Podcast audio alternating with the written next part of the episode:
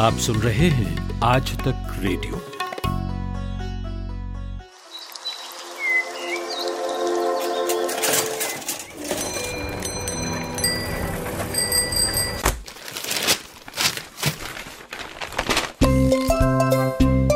आज के अखबार। आज के अखबार। नमस्कार, आज तारीख हो गई है 19 अक्टूबर। मंगलवार का दिन है। आज तक रेडियो पर यह है बेहद खास सेगमेंट आज के अखबार।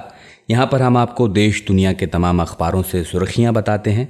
मेरा नाम अमन गुप्ता है और मेरे साथ खुशबू कुमार मौजूद हैं हमारी साथी जिन्होंने सुबह सुबह उठकर देश विदेश के तमाम अखबार खंगाल लिए हैं, उन्हें पढ़ लिया है। तो खुशबू, चलिए देश के अखबारों से सुर्खियाँ बताने का सिलसिला शुरू करते हैं। Good morning Aman. तो अभी जो सबसे अगर हमारे अखबार की बात करें तो हर अखबार में जो एक खबर ज़रूर लगी हुई है, वो है कि सीबीएसई की जो टर्म वन एग्ज़ाम्स हैं, उसकी घोषणा जो है वो कल हुई है कि तीस नवंबर से दसवीं की और एक दिसंबर से बारहवीं की प्रमुख विषयों की होगी। और परीक्षा के लिए जो विषयों को मेजर और माइनर कैसे सब्जेक्ट में बांटा गया है, सिर्फ़ प्रमुख विषयों की जो डेट शीट है वो जारी हुई है। हर स्कूल के लिए अलग अलग जो हैं माइनर के विषय होंगे, कितने मिनट का समय दिया जाएगा तो इस ओवरऑल पूरा ये कवर किया गया है। खुशबू, मैं दैनिक जागरण अखबार में एक खबर देख रहा हूँ और हेडिंग है, बारिश में बह गए अन्नदाता के अरमान। तो पिछले एक दो दिनों से तेज़ हवा चल रही है, कई इलाकों में तेज़ बारिश हुई और इस बारिश की वजह से किसानों को बहुत नुकसान हुआ है। दिल्ली, हरियाणा, उत्तर प्रदेश समेत कई राज्यों में जो ये रौद्र रूप देखने को मिला प्रकृति का, तेज़ हवाओं की वजह से धान की फ़सल कई जगह बिछ गई। यहाँ तक कि जो गन्ना थे, वो तक खेतों में गिर गए। खेतों में लबालब पानी भर गया। खेत क्या? खेत तो तालाब बन गए। और रबी की फ़सलों की जो बुआई थी और धान की जो कटाई थी, उस पर भी काफ़ी असर पड़ा है। और इस बारिश ने सब्जियों को भी बहुत नुकसान पहुँचाया है। और कई किसान थे जिनकी फ़सल कटी हुई, खेतों में पड़ी हुई थी। बारिश की वजह से उसको भी नुकसान हुआ है, वो भी ख़राब हो गई है। करीब नब्बे फ़ीसदी जो सरसों की बुआई है, वो भी इससे प्रभावित हुई है और जो सरसों की फ़सल लगी हुई थी खेतों में, वो भी नष्ट हो चुकी है। तो ये जो बारिश है, वो किसानों के लिए एक बड़ी आफत लेकर आई है और इससे किसान बहुत परेशान हैं। फ़सल को काफ़ी नुकसान हुआ है। तो हो सकता है आने वाले दिनों में हमें सरसों और धान वगैरह के दाम भी बढ़ते हुए देखने को मिले।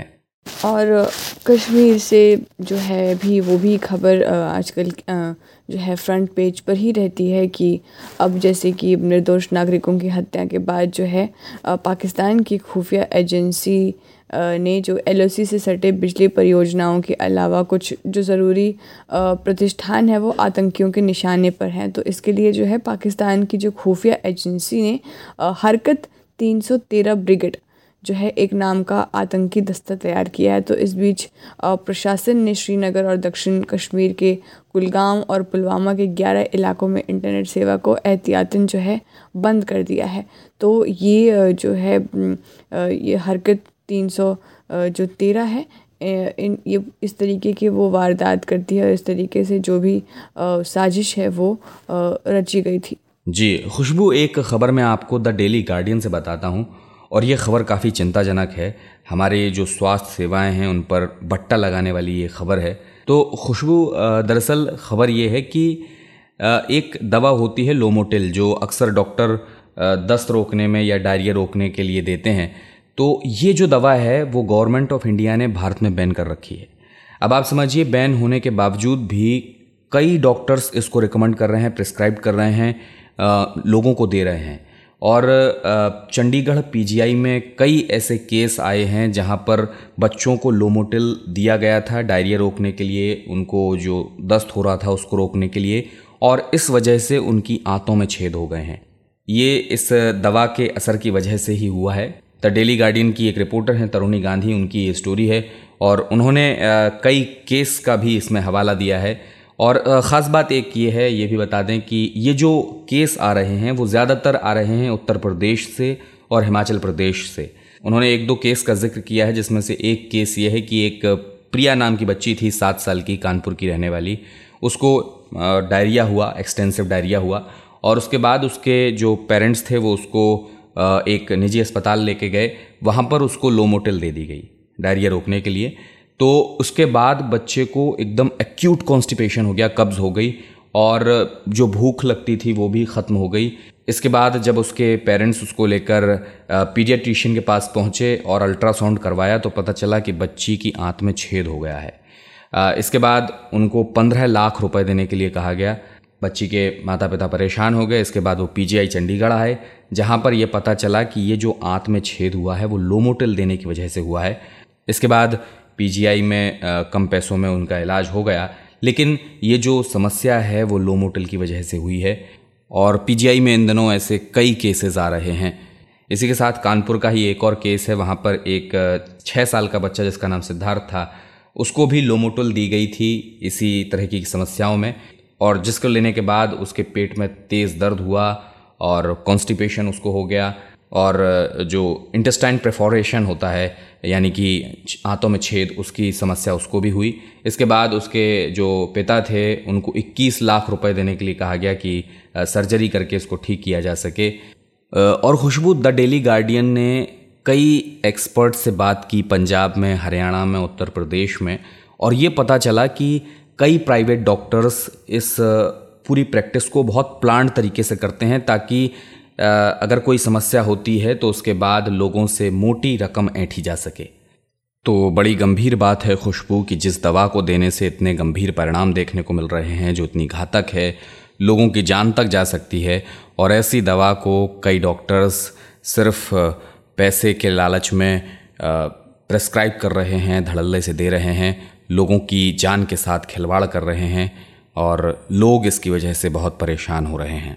और अगर हम अखबारों की तीसरी सबसे बड़ी सुर्खियों की बात करें तो वो है कि सिरसा के जो डेरा सच्चा सौदा के पूर्व प्रबंधक थे, रंजीत सिंह की हत्या के 19 साल जो है पुराने मामले में कल जो है न्याय मिला है। तो ये पंचकुला स्थित सीबीआई की जो विशेष अदालत है, उन्होंने डेरा प्रमुख गुरमीत सिंह, अवतार सिंह, सबदिल सिंह, कृष्णलाल और जसबीर सिंह को उम्र कैद की सज़ा सुनाई है। साथ ही गुरमीत पर इकतीस लाख रुपए का जुर्माना भी लगाया गया, जिसकी आधी राशि पीड़ित परिवार का बतौर जो है मुआवजा दी जाएगी। और गुरमीत के जो दो साध्वियों के जो यौन शोषण मामले में दस दस साल और पत्रकार रामचंद्र छत्रपति की हत्या के केस में उम्र कैद की सज़ा मिल चुकी है। तो ये रंजीत सिंह की हत्या में गुरमीत को मिली सज़ा जो है, साध्वी यौन ओशन यौन शोषण केस में मिली सज़ा ख़त्म होने के बाद शुरू होगी। और ये छत्रपति केस में हुई उम्र कैद के साथ ही जो सज़ा है, वो चलेगी। और अमन एक खबर जो है मैं वही भी देख रही हूँ कि कुंडली बॉर्डर हत्याकांड में जिन तलवारों से एक दलित युवक लखबीर की हाथ और पैर काटे गए थे, उन्हें जो है अब बरामद कर लिया गया है। और ऐसा माना जा रहा है कि जो आरोपी हैं, जिनको पकड़ा गया है और जो भी इसमें शामिल थे उन्होंने इन तलवारों से खून साफ़ करने की बहुत कोशिश की थी। और अब तो खैर के पुलिस के हाथ में है तो ये जल्द ही विधि विज्ञान प्रयोगशाला भेजा जाएगा। तलवारों और कपड़ों पर लगे खून से लखबीर के और डीएनए का मिलान किया जाएगा। तो ये अभी जैसे चार तीन निहंगों ने जो है वहाँ पर समर्पण किया था। तो ये सब, ये सारी चीज़ें अब आगे का प्रोसीजर जो है, इसमें कुछ चीज़ें साफ़ होती दिखाई देंगी। एक खबर जो है, लगी है जनसत्ता में कि कोरोना काल में सरकारी गोदामों में अनाज की बर्बादी नब्बे फ़ीसदी बढ़ी है।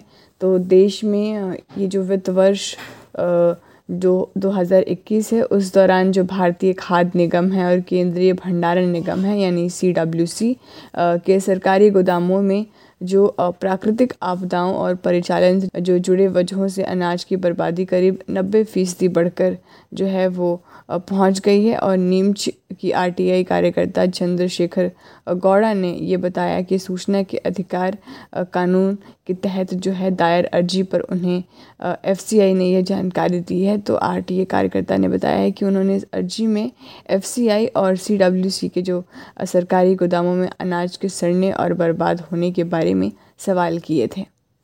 द डेली गार्जियन में एक, ये भी खबर है कि चाइनीज़ के इन्फ्लुएंस से काउंटर करने के लिए या उनके साथ जो हम लोग के अभी एग्जिस्टिंग जो बॉन्ड है, जो रिश्ता है, उसको और थोड़ा स्ट्रॉन्ग बनाने के लिए, उसको थोड़ा समझने के लिए अब जो इंडियन ऑफिसर्स हैं, वो तिब्बतन हिस्ट्री पढ़ रहे हैं कल्चर के बारे में पढ़ रहे हैं लैंग्वेज के बारे में पढ़ रहे हैं, ताकि ये सारी चीज़ें वो कर सकें। तो ये प्रोसेस जो है, मार्च में ही 2021 में स्टार्ट हो गया था, जब 15 ऑफिसर्स ने टिबिटोलॉजी कोर्स में अपने आप को इनरोल करवाया था, जिसमें कल्चर है जियो है पॉलिटिक्स है डेमोग्राफी है बुद्धिस्ट की फ़िलासफ़ी है, ये सारा का सारा जो है, ये सारी चीज़ें, ये दो महीने के ड्यूरेशन के लिए ये था।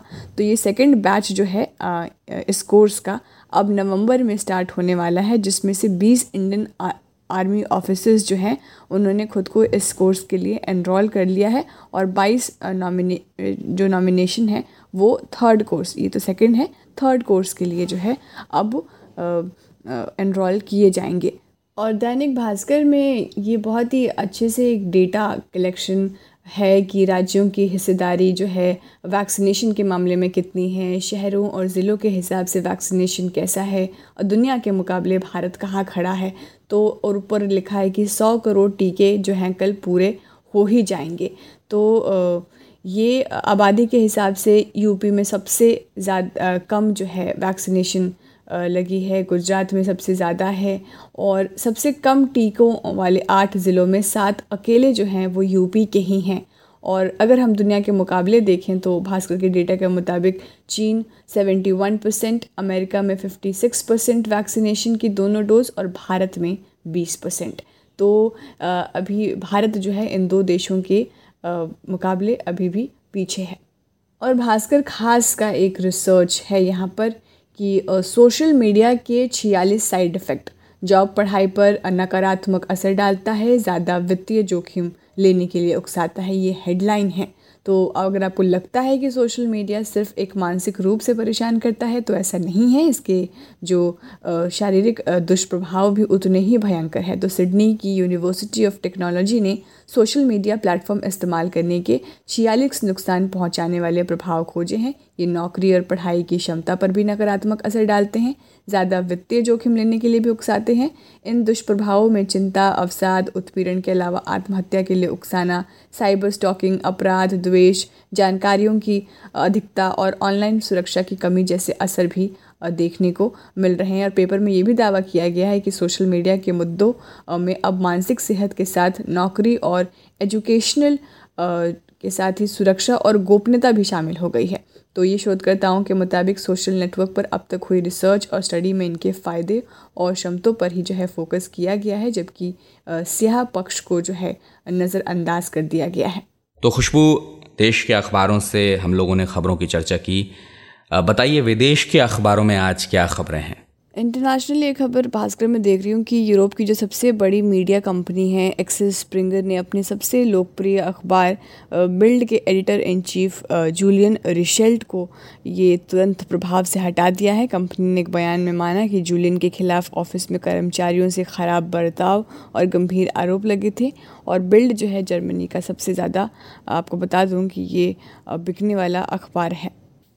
इंटरनेशनली एक खबर तो ये भी है कि जो चीन ने अगस्त में परमाणु क्षमता वाली हाइपरसोनिक मिसाइल का टेस्ट किया था और ये जो टेस्ट है मिसाइल अपने टारगेट को भेदने में फ़ेल हो गई थी। लेकिन इस कोशिश से उसने अमेरिकी खुफिया एजेंसियों को हैरान कर दिया। अमेरिका ने इस मिसाइल डिफेंस सिस्टम की डिटेक्ट करने की कोशिश की, वो कर नहीं पाए, क्योंकि अमेरिका सिस्टम बैलिस्टिक और क्रूज़ मिसाइलों को ही पकड़ सकता है।